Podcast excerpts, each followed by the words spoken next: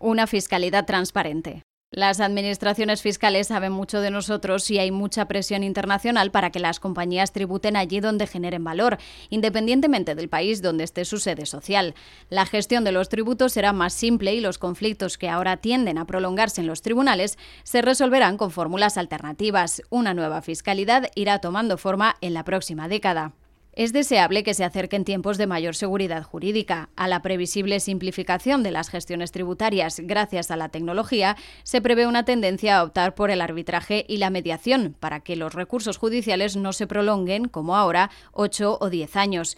Es lo que señala Alberto Estrelles, socio director de KPMG Abogados. Una relación más fluida entre la administración tributaria y el contribuyente, favorecida por la tecnología y el conocimiento total que los poderes públicos tendrán de nuestra actividad y España, en ese sentido, es uno de los países más avanzados. La fiscalidad del siglo XXI se va a basar en la transparencia, sostiene Montserrat Trapé, socia responsable de Tributación Internacional y Precios de Transparencia de KPMG Abogados. Las administraciones tributarias, cada vez con mayor relación e interacción, recibirán información en tiempo real de la actividad económica de particulares y empresas, tanto en el ámbito local como a través de la cooperación internacional que se ha reforzado en los últimos años. Si hasta la fecha son las grandes empresas las que están obligadas a declarar lo que tributan en cada país, ese principio de transparencia reflejado en el country by country posiblemente de alguna forma se extenderá a todos los actores económicos, según Trape. Los intercambios de información automáticos y también la solicitud de una autoridad fiscal nos conducen a una era donde seremos absolutamente transparentes fiscalmente y las fronteras desaparecen. De igual forma, las controversias derivadas de esta presencia global se resolverán cada vez más en un ámbito multilateral.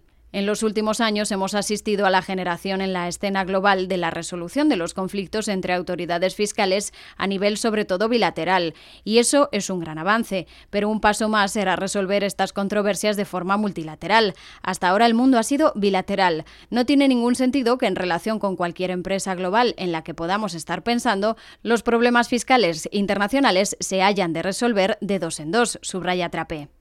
Pero la multilateralidad no tiene el camino despejado. Según observa Alberto Estrelles, nos vamos a encontrar dos mundos paralelos y un escenario internacional asimétrico. Convivirán un multilateralismo fiscal exacerbado, como el de la Unión Europea, y un unilateralismo, como el que defienden algunas grandes potencias como Estados Unidos. En esa tensión nos moveremos en los años venideros. A pesar de esta lentitud en el cambio en el ámbito internacional, Montserrat Trapé destaca que se está avanzando con solidez, muchas veces sin necesidad de grandes reformas legislativas. Las buenas prácticas y la voluntad política son las protagonistas de este cambio y a través de estas buenas prácticas se van consiguiendo los apoyos para cambiar las normas. Pero no hay que descuidar que bajo el objetivo de la eficacia hay que preservar igualmente principios fundamentales como la libre competencia, la seguridad jurídica o la igualdad ante la ley. Hay un principio fiscal fundamental que deberá aterrizarse más pronto que tarde. El negocio de las compañías, sobre todo tecnológicas, que ofrecen sus productos y servicios globalmente, sin sucursales ni intermediarios locales, ha supuesto un cambio de paradigma, como sostiene Montserrat Trapé. ¿Cómo regulamos la fiscalidad de la no presencia física en un territorio? La fiscalidad de la economía digital. Hay propuestas europeas, eh, pero la OCDE se ha erigido en la protagonista de este reto. Si no alcanzamos un acuerdo en el seno de la OCDE, como se prevé para 2020, los países comenzarán a legislar de forma unilateral, como ya están planteando Francia y España. La propuesta europea propone grabar con un 3% la facturación de los servicios digitales que ofrecen las Big Tech, que facturen más de 750 millones de euros en todo el mundo y más de 50 millones en la Unión Europea. Aunque está supeditada a que se llegue a un acuerdo en la OCDE, en España se ha avanzado legislativamente para que ese 3% se extienda a aquellas empresas que facturen 3 millones de euros en España. El llamado impuesto sobre determinados servicios digitales afecta a la publicidad online, buscadores y hasta medios de comunicación al uso lucrativo de los datos de los usuarios, por ejemplo las redes sociales, y a las plataformas que pongan en contacto a clientes y empresas, como es el caso de Amazon. Si la OCDE avanza en 2020 en ese nuevo impuesto a la economía digital, multiplicará exponencialmente la recaudación en los 37 países de esta organización. Solo en España los cálculos oficiales hablan de un ingreso anual de 1.200 millones de euros por la tasa Google, un gravamen que no afectará a grandes empresas tecnológicas, sino también a grandes empresas que operan online con decenas de millones de usuarios, como Airbnb, Mythic o Booking. Crece la conciencia contra el fraude fiscal, apunta Alberto Estrelles. La lista de paraísos fiscales ha comenzado a reducirse significativamente por primera vez y estos territorios aceptan cooperar con los organismos supranacionales y con la Unión Europea. Según el socio director de KPMG Abogados, hay una voluntad real de acabar con esas jurisdicciones evasivas. Ahora se habla dentro de la Unión Europea de un número muy inferior de paraísos fiscales a los que se consideraba en el pasado. El 5 de diciembre de 2017, la Unión Europea hizo historia al publicar por primera vez su lista negra de paraísos fiscales. En el primer análisis figuraron 63 países y territorios, 17 en la blacklist y 47 en la grey list. En estos tres años han desaparecido de la lista por sus reformas y su mayor cooperación con la Unión Europea países como Suiza, Liechtenstein, Andorra, San Marino, Hong Kong, Taiwán, Corea, Panamá y Uruguay pero en la última lista, publicada a finales de 2019, aún figuran ocho países calificados como Black, Samoa Americana, Fiji, Guam, Omán, Samoa, Vanuatu, Trinidad y Tobago y las Islas Vírgenes Británicas. En la Grey List destacan naciones como Marruecos, Tailandia, Turquía y Australia.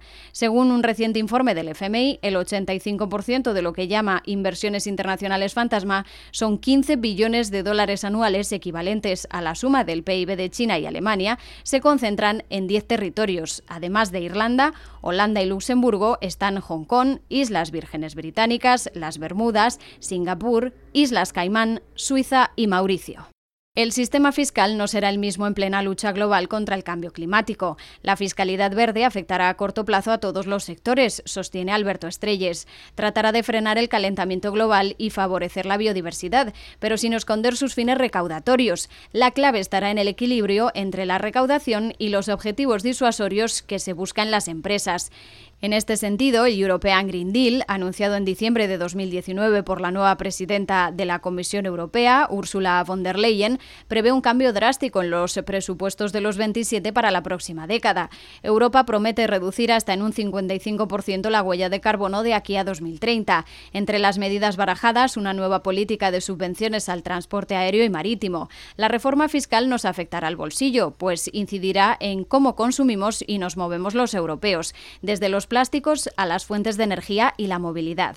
Entre las medidas adelantadas eh, por von der Leyen destaca la reforma de la Directiva sobre Fiscalidad de la Energía, que data de 2003. Se anuncia una nueva ley comunitaria para junio de 2021. Entre las medidas más controvertidas, por su afectación a países tan turísticos como España, está penalizar a las compañías aéreas por la contaminación que generan los aviones movidos por queroseno. Según proyecciones de la Comisión Europea, el coste de la reforma impositiva para las aerolíneas será de 14.400 millones de euros así como un nuevo impuesto sobre el plástico que grabará con 80 céntimos de euro cada kilo de plástico no reciclable y que podría recaudar en la Unión Europea 6.600 millones de euros al año. ¿En qué medida ha avanzado la fiscalidad verde?